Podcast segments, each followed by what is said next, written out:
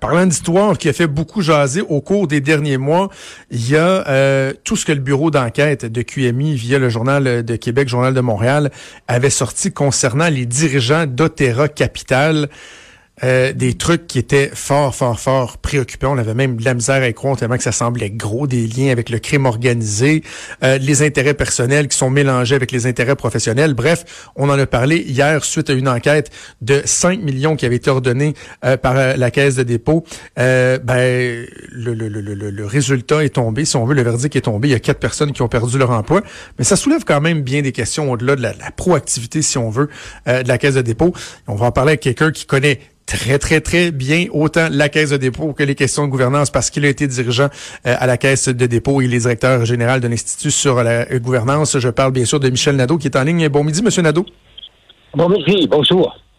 Monsieur Nadeau, j'ai envie de vous demander, avec votre expérience et votre connaissance de, toutes les questions de gouvernance et le fait que vous aviez été à la Caisse de dépôt, lorsque ces éléments-là ont surgi concernant Terra Capital, de votre point de vue, avez-vous été surpris? Des lacunes en matière de gouvernance, de surveillance? Est-ce que c'est des choses qui, étaient vues, qui étaient connues à la Caisse de dépôt et dans ses filiales? Euh, je ne crois pas que c'était connu. C'est évidemment quand on gère une entreprise avec 1000 employés, 225 milliards, on essaie hmm. de gérer l'ensemble de l'entreprise. Mais vous pouvez pas aller dans tous les petits coins. Et c'est ça qui est épeurant. Quand on est patron d'une grosse compagnie, on se dit toujours les grandes erreurs stratégiques c'est pas grave, ça, on va gérer ça, les grands risques. Mais des fois, il peut arriver qu'il y a une petite filiale quelque part, un bureau de la compagnie où il y a des cadres qui vont frauder. Et ça, c'est ça qui nous empêche de dormir souvent. Et dans le cas de M. Sébia, ben, ça lui a échappé. Je pense qu'il euh, croyait que sa filiale immobilière Ivanhoe Cambridge surveillait Otera Capital, qui est un gros prêteur euh, hypothécaire au Québec dans le monde commercial, 4 milliards et demi. Donc, euh, M. Sébia se dit, Otera Capital, Ivano Camus, euh, il doit y avoir quelqu'un qui s'en occupe.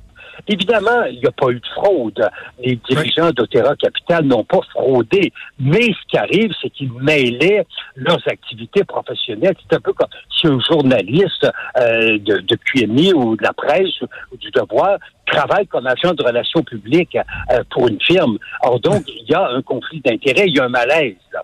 Or donc, c'est des gens qui mélangeaient leur travail professionnel dans le monde hypothécaire avec leurs activités personnelles. Ils achetaient des blocs, ils prêtaient de l'argent à des taux très élevés. Donc, pour des petits clients. Mais c'était quand même un mélange des rôles. Si vous travaillez de 9 à 5 pour faire des gros prêts, puis vous dites, oh, en soirée, je vais en faire des petits, là.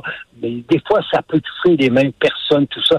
Donc, euh, c'est ça que le, le, radar de la caisse n'a pas détecté. Et c'est ça qui a embarrassé M. Sébier aujourd'hui quand des grandes organisations, autant publiques que privées, euh, évaluent les, les, euh, les, risques et, les opportunités pour leur entreprise, la question du, en anglais on dit le risk reputation, le, risque pour la réputation d'entreprise, souvent va prendre une place quand même assez importante. Est-ce que est-ce que c'était dans l'angle mort, ça, de la, de, la caisse de dépôt? Est-ce qu'on mettait trop l'accent sur les, les, les résultats, les performances? Vous avez une belle réexpression, l'angle mort, Jonathan. C'est effectivement, il y avait un conseil d'administration d'Otera Capital, mais c'était tous des gens du monde hypothécaire, du monde de la, finance. Il y avait personne qui avait la, une expertise dans la, notion de l'image de marque, de la réputation, tout ça. Et ça, ça a manqué. Il y avait personne qui avait euh, une expertise dans les relations humaines, euh, dans euh, tout le travail des professionnels c'était tout à fait normal que les gens, euh, ils, font des grosses transactions le jour, ben le soir ou durant la journée, ils font des petites transactions pour leur portefeuille personnel. Et le problème de Terra, c'est qu'ils ont pris le code d'éthique de la caisse, où là, il, vraiment, quand vous transigez à la bourse, c'est très, très contrôlé. Mais le code d'éthique de la caisse, euh, ça s'applique pas aux transactions immobilières. Et là, Terra, c'est une compagnie Et là, le code d'éthique a fait très peu, et le rapport de Northern Rose le dit, là, ajuster le code d'éthique. Des gens qui sont dans l'immeuble et les hypothèques, ils n'achètent pas des actions à, leur, à la bourse avec leurs épargnes, ils achètent des blocs appartements, ils font des emprunts hypothécaires. Donc, adapter le code d'éthique à la réalité de ces cadres-là, ces employés qui jouent avec des valeurs immobilières et non des placements boursiers. Ce que Michael Sabia a annoncé comme resserrement hier, bon, parce que là, il y a, le congédiement des quatre personnes en question, mais il a également euh, annoncé un resserrement au niveau du code d'éthique. Est-ce que c'est suffisant à votre sens? Est-ce qu'on vient euh, justement là, parer aux, faiblesses qu'on a pu observer? Il va assez loin? Oui, je pense qu'il va assez loin. D'abord, la nomination de Claude Bergeron comme président du Conseil, c'est vraiment l'homme de la situation très, très bien. La PDG, euh, euh, Madame Goraïeb, c'est également une très personne très crédible dans le milieu de l'immobilier hypothécaire. Et euh, le changement du conseil d'administration des membres externes avec des profils de compétences. Donc, et puis le nouveau code d'éthique. Mais il faut jamais oublier que les questions de comportement, d'éthique, d'honnêteté, Jonathan, c'est quelque chose qu'il faut surveiller à tous les à un moment donné, là, euh, si moi je vous offre 50 000, vous allez dire non. Mais si je vous offre 100 000, 200 000, on a vu des anciens hommes, hommes politiques, femmes politiques qui ont, ont craqué là, sous l'épaisseur de l'enveloppe brune qu'on leur a offert. Euh, c'est toujours à surveiller. C'est jamais réglé. Un code d'éthique des normes ne régleront jamais ça. C'est comme les questions de, de, de, collusion, de corruption dans la construction. À chaque fois qu'on fait le ménage, il faut garder en tête que 5 ans, 10 ans, 15 ans après, euh, dès qu'on va baisser la garde, ça va revenir. Exactement, exactement. Il faut toujours être très vigilant parce que sont des comportements individuels. À un moment donné, il y a un individu qui respecte le, code d'éthique, mais qui va faire une petite entourloupette. Il va faire une transaction via sa conjointe, son conjoint, ses enfants, puis ça va respecter le code d'éthique, un voisin. Mais euh, les gens sont très ingénieux. Là. Mais tout ça pour dire que l'intégrité, la déontologie, là, euh, ça se met pas dans un code. Vous avez beau d'avoir des chefs de la conformité. Là, on a créé des postes hier pour de responsables de la surveillance, tout ça. Mais euh, un individu qui décide de, financer, euh, il faut il faut l'attraper, il faut le surveiller de proche. Et ça, c'est pas toujours facile à faire. Euh, ma prochaine question est absolument pas objective. Là. Même j'ai l'impression que je suggère la réponse en la posant, mais euh, les, les partis d'opposition à l'Assemblée nationale, euh, que sont le Parti libéral et le Parti québécois, dit ben Michael Sebia, il va loin du côté du PQ. On a même parlé de mesures drastiques, etc.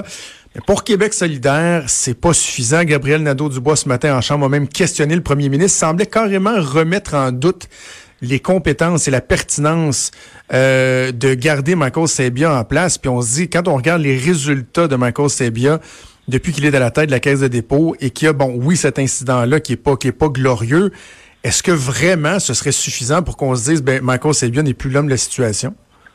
Monsieur Sabia, son mandat s'est terminé au mois de mars 2019. Euh, normalement, il a eu un prolongement de deux ans parce qu'il veut promettre avec le premier ministre pour couper le ruban du REM en 2021. Mm. Mais je pense que le bilan des dix ans de M. Sabia, au début, j'étais très critique, mais je pense que depuis cinq, six ans, pour le rendement, pour le sort économique, il a fait de l'excellent travail ça, il y en a échappé une. Il y en a échappé une, Otera. Mais je pense que ça n'a pas coûté un seul sou aux contribuables, aux épargnants québécois. Euh, il y a quatre, euh, il a sanctionné, puis il a donné un exemple en, congédiant sans indemnité les quatre individus. Moi, je, je pense qu'il a pris des mesures. Euh, c'est une tâche minuscule à son dossier, mais la performance des 10 ans, il doit gérer 325 milliards et il l'a bien fait. Et ça, je pense qu'il euh, faut continuer de lui faire confiance pour les deux dernières années de son mandat. Ça, ça, me fait sourire, M. Nadeau. Vous dites que vous étiez sceptique. Moi, j'étais au cabinet du premier ministre euh, lorsque M. Sebia avait été nommé, puis les gens faisaient le rapprochement avec euh, Dan Gagné, qui était notre chef de cabinet à l'époque, parce que c'était un proche de lui. Euh, son français n'était pas parfait et tout.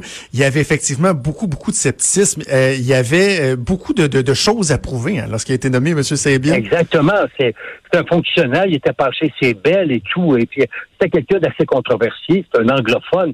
la question du développement économique du Québec, c'était pas réflexe naturel. Mais euh, je pense, durant trois, quatre ans, il a redressé le portefeuille. Moi, je, je, je dénonçais son, son, insouciance du développement économique. Mais après avoir fait le ménage dans le portefeuille, auprès de trois, quatre ans, là, il s'est attaqué au développement économique. Et je pense qu'aujourd'hui, euh, il a fait une bonne job. Et euh, il, fait, il fait du bon travail. Euh, et puis, avec M. Dubé, durant un certain temps.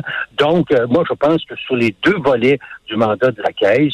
Euh, J'étais très critique en 2009, mais aujourd'hui, je baisse mon chapeau euh, euh, parce que je, crois que c'est un bilan extrêmement positif qu'il affiche jusqu'à maintenant. On verra les deux dernières années, on verra la livraison du REM d'ici 2021, mm. mais pour le moment, je pense qu'il faut continuer de lui faire confiance. Michel Nadeau, ça a été un plaisir de vous parler ce midi. Merci d'avoir pris le temps.